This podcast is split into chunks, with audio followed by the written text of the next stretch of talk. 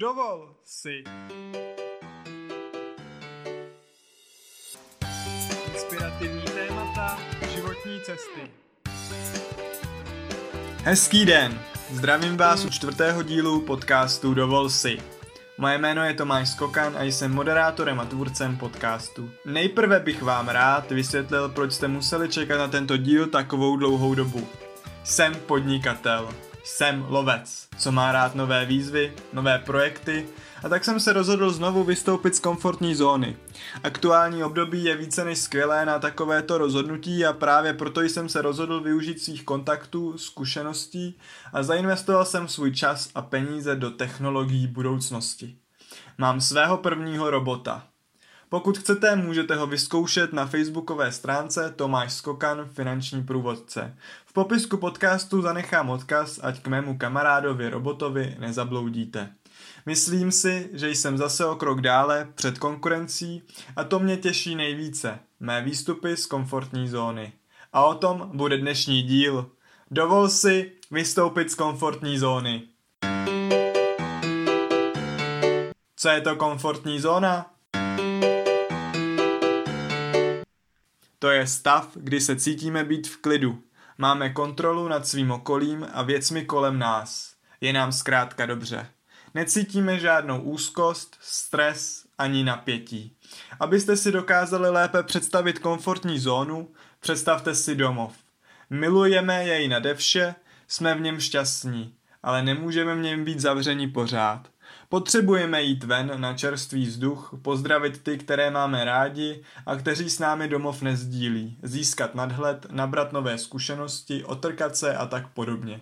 Vždycky se do něj ale rádi vracíme a když to uděláme, uvědomíme si, jak jsme rádi za to, co máme. Stejně je to s komfortní zónou. I když se nám nechce z ní vycházet, možná se ji trochu bojíme, protože nás chrání před nebezpečím jakéhokoliv druhu, její opuštění nás posouvá dál. Je to pro náš zdravý vývoj důležité, ba přímo nutné vycházet z komfortní zóny. Protože život je cesta, na které patří vykonávat věci, do kterých se nám možná nechce, zdolávat překážky, protože my víme, že pro nás jsou to prospěšné kroky do budoucna. Nebojte se, vystupování z komfortní zóny je přirozené a právě díky těmto výstupům zažíváme ty nejkrásnější okamžiky života. Dělejte tyto velké rozhodnutí co nejčastěji, jelikož život začíná tam, kde končí vaše komfortní zóna. Prostě zkoušejte nové věci a stoupejte po schůdcích až ke hvězdám. Aby to nebylo jen plitké povídání, rád vám sdělím své osobní příklady, abych byl vaším vzorem. Já vystupuji z komfortní zóny v celku rád, ale stejně jako většina lidí mám ten pocit obavy, strachu, že to nedokážu, že to pokazím. Ale to je to správné znamení, že chcete vystoupit do zóny optimálního výkonu, tedy mimo komfortní zónu. A já dnes toto chvění miluju. Hned na úvod vám musím říct, v jaký okamžik já vystupuji z komfortní zóny už několik let a stále je to pro mne noční můra. Asi budete dost překvapení, ale je to okamžik, když jdu ke kadeřnici. I když jsem kluk a na mé hlavně se nedá nic moc kazit, vstoupit pro mě do kadeřnictví je vždycky velká výzva. Jaký máte vy okamžik, kdy vystupujete z komfortní zóny opakovaně? Velmi mne zajímají ty vaše okamžiky výstupu z komfortní zóny. Napište mi do komentářů a pokusíme si navzájem tyto výzvy, které se opakují, odstranit. Ale pojďme k dalším výstupům z komfortní zóny, které budou více inspirativní. Když si tak promítám v hlavě, jaké výstupy z komfortní zóny bych vám řekl, napadá mě jich celá řada. Od oslovení krásné holky, nástupu prvního dne do práce, prvních pracovních telefonátů, schůzek, prezentování svých projektů veřejnosti, ale i maturita, státnice, zkouška na řidičák a tak dále.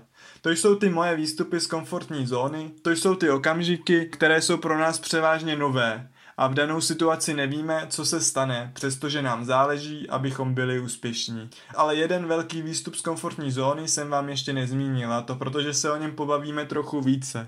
A to mé rozhodování, jestli začnu podnikat nebo ne. Dnes už víte, že jsem se rozhodl podnikat, ale toto rozhodnutí vznikalo v situaci, kdy já jsem byl opravdu v prdeli. Neměl jsem ani na zaplacení svých měsíčních výdajů, měl jsem na účtě 3000 korun. Mobil, notebook, partěčku do biznisu, ale zejména velkou touhu začít podnikat a jasně definovanou podnikatelskou vizi. To byl můj startovací balíček, takzvaný starter pack. Jestli hledáte něco jako zázemí, podporu od rodičů, mého okolí, obchodní partnery, což je opravdu důležité, protože k tomu, abyste byli úspěšní, musíte mít kvalitní zázemí a podporu v okamžicích, kdy se nedaří a že těch okamžiků je několik na startu podnikání, ale to do detailu někdy příště. Avšak já neměl ani obchodní, komunikační a podnikatelské dovednosti. Přesto jsem v tento okamžik řekl ano, jdu podnikat. Byl to velký výstup z komfortní zóny ale udělal jsem ho, protože jsem na, na tento okamžik dlouho čekal a v tuto chvíli jsem považoval, že to nejdůležitější k podnikání mám. Řídil jsem se pravidlem, pošťák se stejnou zásilkou nechodí dvakrát. 70% lidí ve věku 20 až 25 let mluví o tom, že začnou podnikat. Ale víte, kolik jich reálně opravdu začne? Pouhých 5 až 8%. Nedělejte stejnou chybu a vystupujte z komfortní zóny, i když to bude o trochu více bolet. Pak je to o to hezčí zážitek. Můj vzor. V poslední části dnešního podcastu si dáme životní příběh člověka, který mě velice ovlivnil. A je to druhý z mých vzorů a to právě z toho důvodu, že jeho život nebyl met, ale tvrdá dřina a dokázal jít za svými sny. Řeknu vám inspirativní příběh českého rapera, který se jako jediný prosadil v Americe.